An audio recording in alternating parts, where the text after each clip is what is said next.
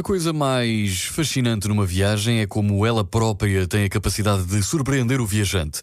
Meti na cabeça que queria conhecer o morro de San Cristóbal, eh, no Chile, em Santiago, subindo num funicular.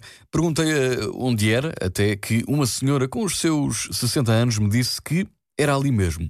Eu agradeci eh, e ela disse nada, seguirei caminho a pé, Portanto, até à próxima.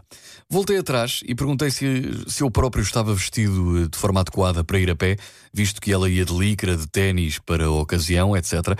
Ela disse que sim, que podia ir com ela. E assim foi.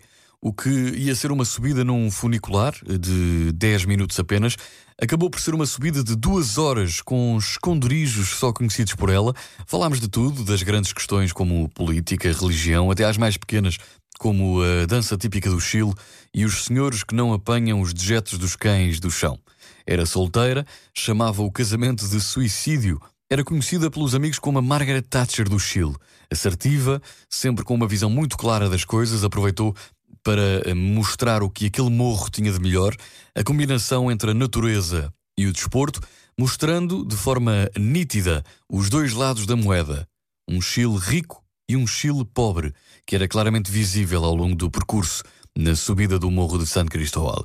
O que me fascina numa viagem é de facto a capacidade que ela tem de surpreender o viajante. O nome da senhora? Não faço ideia. Parece que nunca nos chegámos a conhecer. Diário de Bordo. M80 Extra com Gonçalo Câmara.